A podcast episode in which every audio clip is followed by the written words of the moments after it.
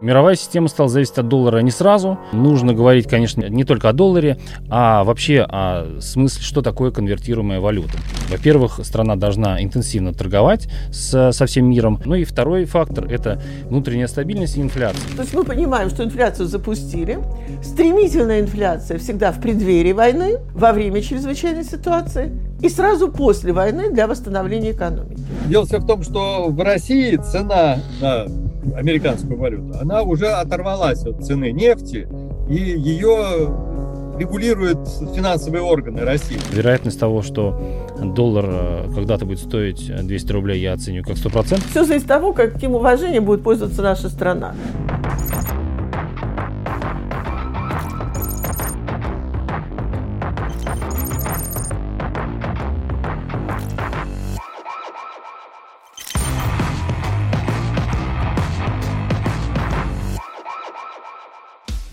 Всем привет, меня зовут Алексей Марков, я кандидат экономических наук. Семь лет преподавал в РЭИ имени Плеханова э, предмет под названием «Международные фондовые рынки» и «Международные финансовые рынки». Э, потом написал книгу «Хулиномика. Хулиганская экономика». Ведута Елена Николаевна, зав. кафедрой стратегического планирования и экономической политики факультета государственного управления МГУ имени Ломоносова, доктор экономических наук, профессор. Михаил Крутихин, аналитик нефтегазового рынка. Когда в Англии победило либеральное правительство где-то в 1824 году, там действовала такая денежно-кредитная система под названием «Золотой стандарт». Это означало, что банкноты Лондонского банка свободно обменивались на золотые монеты. Одновременно золотыми монетами, конечно, обращались как бы некие казначейские билеты небольшие по, своей, по своему номинованию, и плюс банкноты. И Лондонский банк, Центральный банк, должен был иметь примерно в резерве соотношение 1 к 3, одна часть золота, три части э, фунтов стерлингов, чтобы обеспечить вот, обращение Э, свободное обращение золотых монет и банкнот. И э, когда Англия призвала всех с обещаниями, что в этом случае вы получите передовые технологии, включиться в некую единую систему, которую, кстати, международное сообщество и организовало под названием «Парижская золотовалютная система» или «Золотомонетный стандарт». Это произошло 1867 году. Чем убедили англичане всех остальных э, граждан из разных стран? А тем, что они объяснили, что система функционирует у нас в стране без всякого вмешательства государства. То есть тут нет такого, что интересы того либо иного государства будем защищать. А и э, таким образом, что если экспорт страны больше импорта, то в страну приходит золото. Под это золото Центральный банк имеет право отпустить процентную ставку, чтобы больше была денежная масса э, в производстве. Соответственно, ведь не могут сразу появиться все товары. Поскольку больше денежная масса, вырастают цены. Раз вырастают цены, то в страну устремляется импорт. То есть получается экспорт большой, а потом работает импорт большой. И вот такие две разные силы в противоположных направлениях все это двигают к некому равновесию. Самым большим кредитом доверия пользовался именно фунт стерлингов. Это стало ведущей валютой. И англичане, воспользовавшись этим, стали рисовать их несколько больше, чем позволял золотой стандарт. То есть э, запустилась уже в той некоторой степени всемирная инфляция – без гарантии того, что все фунты стерлингов будут обмениваться на золото. Для понимания процессов, можно сказать, что есть инфляция, есть безработица, они э, обратно зависимы, и э, ставка, соответственно, чем выше ставка, тем дороже деньги в стране, но тем сложнее расти бизнесу. Чем ниже ставка, тем дешевле деньги, тем ниже курс валюты, но зато производителю проще производить, проще продавать, особенно за рубеж, и организовывать производство внутри страны. Ну, то есть, грубо говоря, дорогая валюта – это богатые граждане, бедные предприятия. Дешевая валюта, наоборот, это бедные граждане, богатые предприятия. В результате после Первой мировой войны так была создана генуэзская валютная система на Генуэзской конференции 1922 года. Причем там активно участвовали представители нашей страны, и все согласились с тем, что золота не хватает для обслуживания товарооборота, поэтому перешли, вот такая интересная, вроде бы интересный переход от золота монетного стандарта к золото слитковому и золото девизному стандарту. Золотые слитки, на, на них обменивались валюты ведущих стран-победителей, это США, Великобритания и Франция. А другие страны, в частности там Индия, Германия, они имели косвенный обмен на золотые слитки. То есть вначале они обменивали свои валюты на девизы, а девизы – это как раз это одна из этих трех ведущих валют. И только потом эти девизы обменивали на золотые слитки. И дальше наступают э, известные 30-е годы, когда каждая страна пыталась выйти из того кризиса, который пришел в силу того, что, опять-таки, в 20-х годах те страны по правилам генуэзской системы должны были вернуться к золотому стандарту. И каждая страна делала это в разное время, европейская. А доллары Соединенных Штатов гуляли, спекулировали в Европе как хотели – и нагулявшись, когда страна провела револьвацию, они оттуда возвращались на родину. Таким образом, к 1928 года закончилась эра спекуляций, все доллары вернулись на родину, вызвали на Нью-Йоркской фондовой бирже огромный ажиотаж – а потом, в силу того, что они не были ничем обеспечены, началось схлопывание пузырей. Резко полетели акции предприятий, поднималась процентная ставка, предприятия не могут продать свою продукцию, они вынуждены снижать свои цены, сокращать свое производство, массовая безработица. Что такое инфляция? Инфляция – это в любом случае – перераспределение производимого пирога в пользу самых богатых. Поскольку те, у кого больше доходов, они выхватывать начинают больше пирог. Последними, кому зарплату повышают работникам наемного труда, и, соответственно, их часть э, зарплаты, претендующая на кусочек пирога, все время сокращается. Когда они требуют поднять зарплату, начинается гиперинфляция. Поэтому всегда стараются заморозить зарплату, объясняя недопустимостью гиперинфляции. И вот как раз то есть мы понимаем, что инфляцию запустили. Стремительная инфляция всегда в преддверии войны, во время чрезвычайной ситуации и сразу после войны для восстановления экономики. Остальной период – это медленная инфляция, ее можно назвать финансовая стабилизация.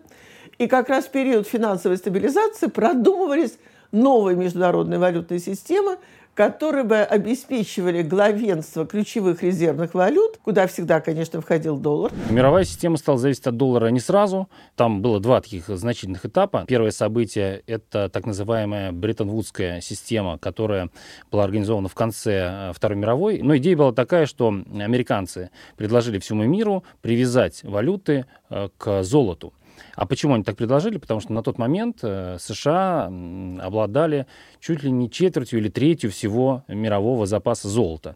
И предложили э, считать, что доллар стоит столько-то золотых монет, ну, ну в граммах там или в, э, в унциях, а все остальные валюты могли привязаться к доллару или, собственно, перестать быть конвертируемыми. То есть все, все валюты, которые к доллару привязались, они стали конвертироваться в другие, и таким образом мировая торговля получила очень большой, как сказать это, прозрачность, понятливость. Все сразу поняли, сколько стоит тот или иной товар на международном рынке. Но, внимание, в этот момент почти все товары стали, ну, не в один момент, довольно быстро все мировые товары стали котироваться в долларах. И, э, то есть, с одной стороны, это произошло благодаря тому, что в США был огромный запас золота, с другой стороны, что, конечно, уже США имела большое экономическое влияние, ну, конечно, в Европе прошло две войны, э, а в это время Америка развивала свою экономику, несмотря даже на Великую депрессию в 30-х годах, все равно, конечно, глобальным и главным бенефициаром двух европейских войн, ну, не европейских, даже пусть назовем действительно мировых, все равно стали Соединенные Штаты Америки, э, и таким образом э, внедрили доллар в мировую финансовую систему. Мы, как известно, мы не подсоединились к этой системе, потому что она предполагала еще создание уже первых таких серьезных э, международных экономических организаций, как МВФ, Международный валютный фонд, который отвечал за, как бы за поддержку платежных балансов разных стран, и Мировой банк, э, который выделял инвестиции, исходя, естественно, из своих долгосрочных интересов. А там был в основном американский капитал, так он и есть.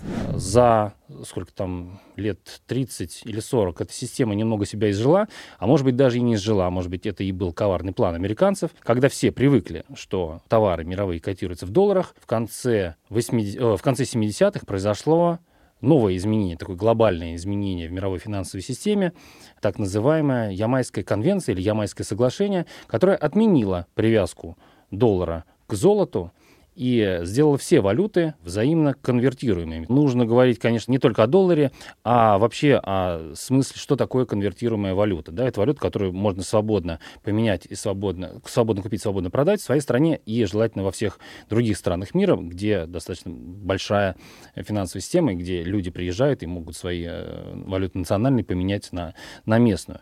Что для этого нужно? Нужно несколько вещей. Во-первых, страна должна интенсивно торговать с, со всем миром. Э, например, взять там Северную Корею. Да? Там неважно, конвертируемая она или нет, эта валюта, ее особо никто не хочет, она никому не нужна. Потому что никто не едет в Северную Корею, и, э, как там они называются, воны северокорейские, они никому особенно и не нужны. В других странах попроще, да, где-то экономика достаточно большая, чтобы вести интенсивную торговлю, э, и таким образом валюта их часто меняется, куда-то перевозится, и какие-то товары э, совершенно спокойно оцениваются в ней. Ну, я как, как иллюстрацию этого процесса, конвертируемость и вообще цен можно изобразить Россию вот конца 90-х, после кризиса 98 -го года, и мне кажется, там года до 2004-2005 мы видели цены вот эти в УЕ, когда люди боялись ставить цены в рублях. То есть это было просто невыгодно магазину, потому что цена могла измениться там на несколько процентов ежедневно или на несколько десятков процентов за неделю или за две,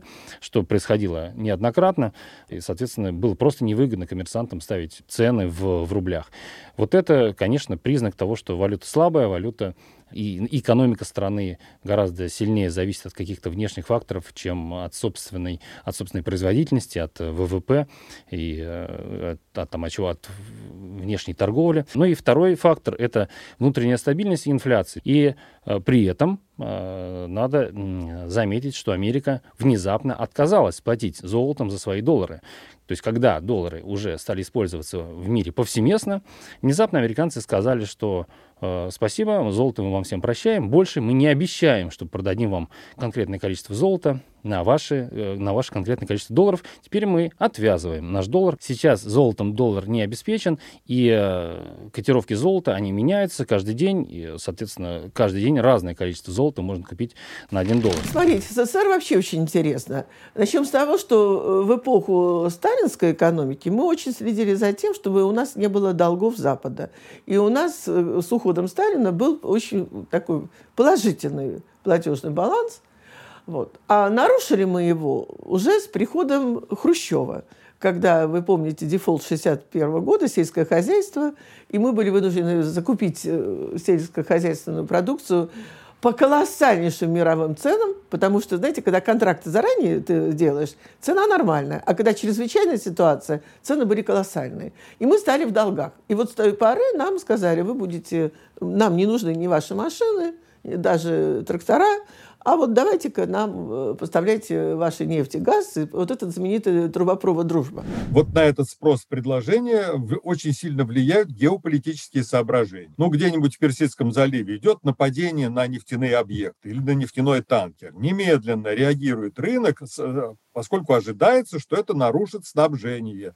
И значит, цена должна вот до таких ожиданиях пойти вверх. Дальше начинается очень интересная игра, которая ведется на финансовых рынках. Потому что помимо вот физических объемов нефти, которые в танкерах или по трубам куда-то поступает, есть еще торговля так называемыми фьючерными или фьючерсными контрактами, а также еще и опционами с этими контрактами, другими деривативами, вот производными бумажками. И там очень много этих бумаг на рынке вертится, и определяется цена вот этих вот, ну, условно говоря, фьючерсов тем, что, во-первых, работают так, э, алгоритмы или роботы. Они воспринимают новости о тех же самых танкерах или о политических заявлениях чьих-то, и реагируют в миллисекунды, давая команду продавать, покупать и так далее. Кроме этого, каждый месяц происходит экспирация месячных контрактов. И каждый раз она сопровождается какими-то играми что переносить, какие деньги на следующий месяц или на несколько месяцев вперед, и начинаются игры сбивания цен, раздувания цен и так далее. Кроме этого, есть еще операции, которые целые страны предпринимают, ну, например, вот Мексика очень была этим знаменита, так называемые хеджинговые операции. Они заранее вот на торговле, на махинациях с этими фьючерами, фьючерсами,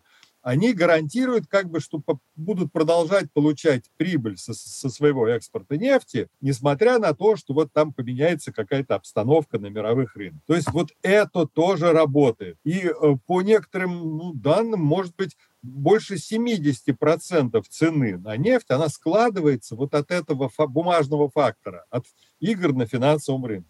Роснефти, он не совсем относится к нашей российской нефти, потому что ее как раз покупать хотят не очень сильно, и на российской нефти существует довольно большой дисконт. То есть даже если э, мы там как-то радуемся о том, что нефть и газ дико выросли, это не значит, что мы их можем по этой цене продать. Тоже это надо иметь в виду. Э, некоторые компании э, просто не хотят из принципа ни за какую, ни за какие деньги покупать российскую нефть или российский газ. Есть и такие, или некоторые страны, например. Э, вот. Но, тем не менее, не будем забывать, что нефть – основной продукт российского экспорта, и, конечно же, он продолжает продаваться, и газ продолжает продаваться, и цены растут, хотя и не так, как вся остальная нефть. Конечно, люди боятся дальнейшей эскалации, дальнейшего падения экспорта российский, и нефть растет, и уже довольно сильно выросла, то есть близка уже, мне кажется, становится к рекордам. Дико радоваться, что вот сейчас мы будем э, продавать э, свою очень дорогую нефть за рубеж, тоже не стоит, потому что, ну, вопрос, кто ее будет по этой цене покупать и каким образом она будет туда поставляться, если санкции будут дальше как-то ужесточаться, что вполне э, вероятно. А цены на нефть, да, вот в связи с событиями на украинской территории, мы видим, что в результате финансовых санкций против России, и не только финансовых санкций, но того, что происходит с российским нефтяным экспортом, ведь его никто не запрещал. То есть международных санкций против него до сих пор не было. А экспорт начал сокращаться. А теперь пошли уже санкции. Во-первых, э, в Америке объявлено, что они не собираются больше покупать российскую нефть. Они не так много покупали. Там меньше одного миллиона баррелей нефти и нефтепродуктов в сутки, имеется в виду. Великобритания постепенно сокращает, до конца года тоже откажется от российской нефти. Но объемы экспорта российской нефти не только поэтому падают, но есть такой э, фактор, как эм, эмоциональный, психологический. Вот докеры отказываются разгружать танкеры с российской нефтью. Танкеры из порта в порт путешествуют. Вот недавно танкер, который вез нефть торговой компании «Литаску», это,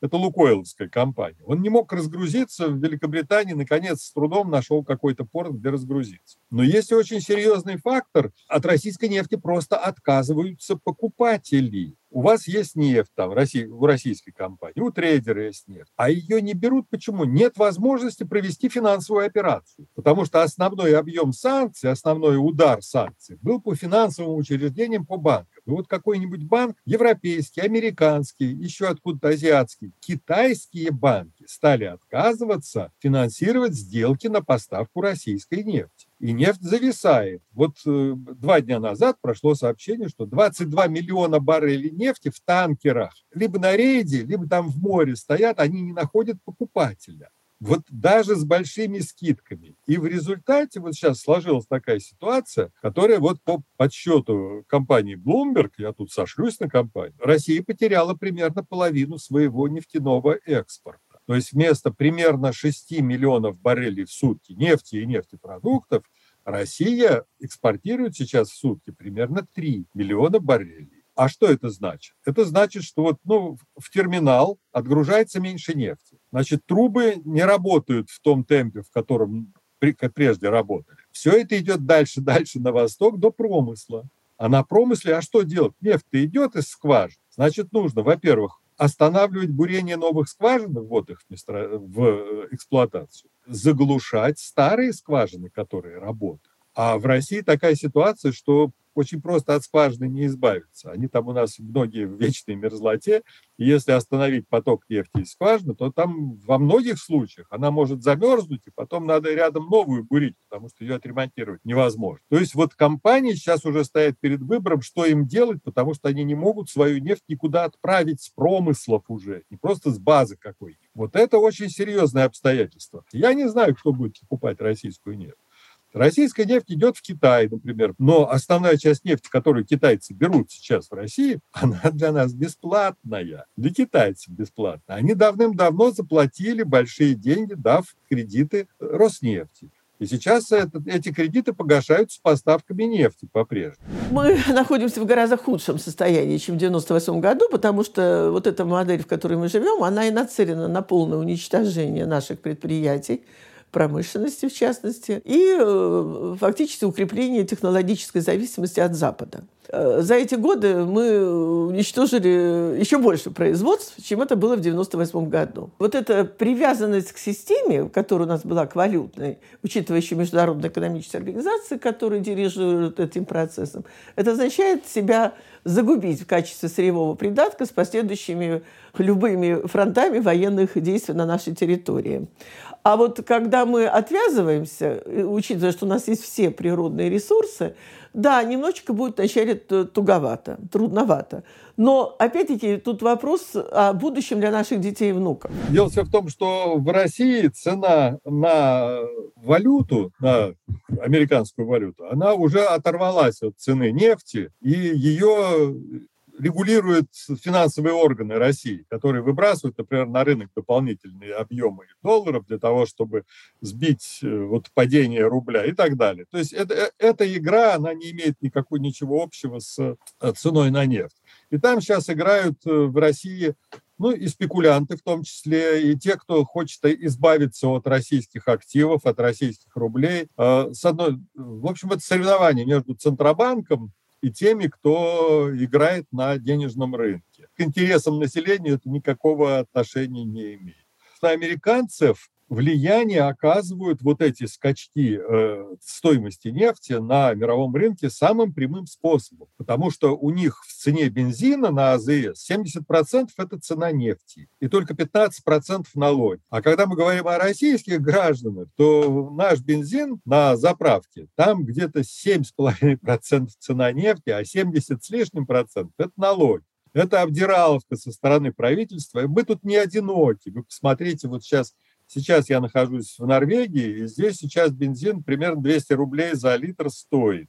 Это не потому, что здесь бензин не хватает или цена нефти какая-то. Это налоговая политика правительства. Это здесь очень социально направленное правительство, которое эти налоги использует не, не для тех целей, что в России они используются. Вот такого бойкота России, экономического бойкота России, ну как-то не было. Вы были желание сотрудничать. Вот в самое тяжелое время, вы, ну вы посмотрите, было вторжение войск советских и Варшавского договора в Чехословакию в 1968 году. И в этом же году подписывается первый контракт на поставку российского газа в Европу, а потом пошел контракт за контракт. Дальше влезает советская армия в Афганистан, а разворачивается в Европе движение газ в обмен на трубы, новые контракты и прочее, прочее. А сейчас этого не, нету. Сейчас другой, э, другие вот эти страны. Да, у них есть интересы коммерческие, есть ну, чисто шкурные даже интересы, все понятно. Но сейчас по сравнению с теми временами на первое место, пожалуй, на одно из первых мест выходит репутация.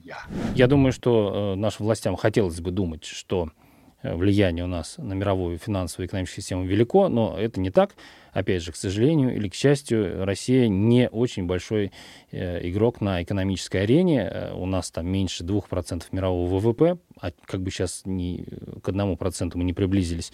Фондовый рынок тоже очень-очень мал, и за последние две недели он стал просто микроскопическим, с учетом особенно того, что на иностранных биржах акции, э, ну, в виде АДР, они вообще перестали торговаться, потому что их там укатали просто в пол.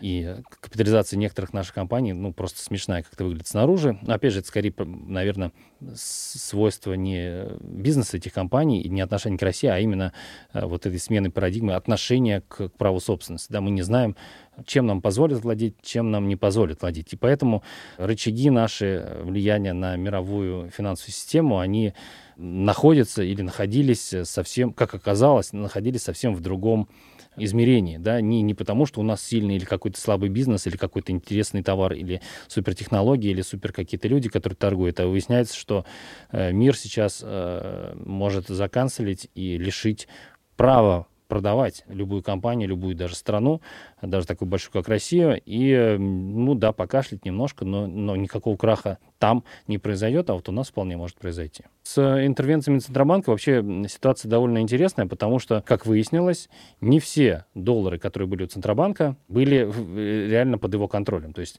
некоторую часть из них, а может быть даже большую, а может быть чуть ли не львиную часть, нашим западным партнерам удалось заблокировать.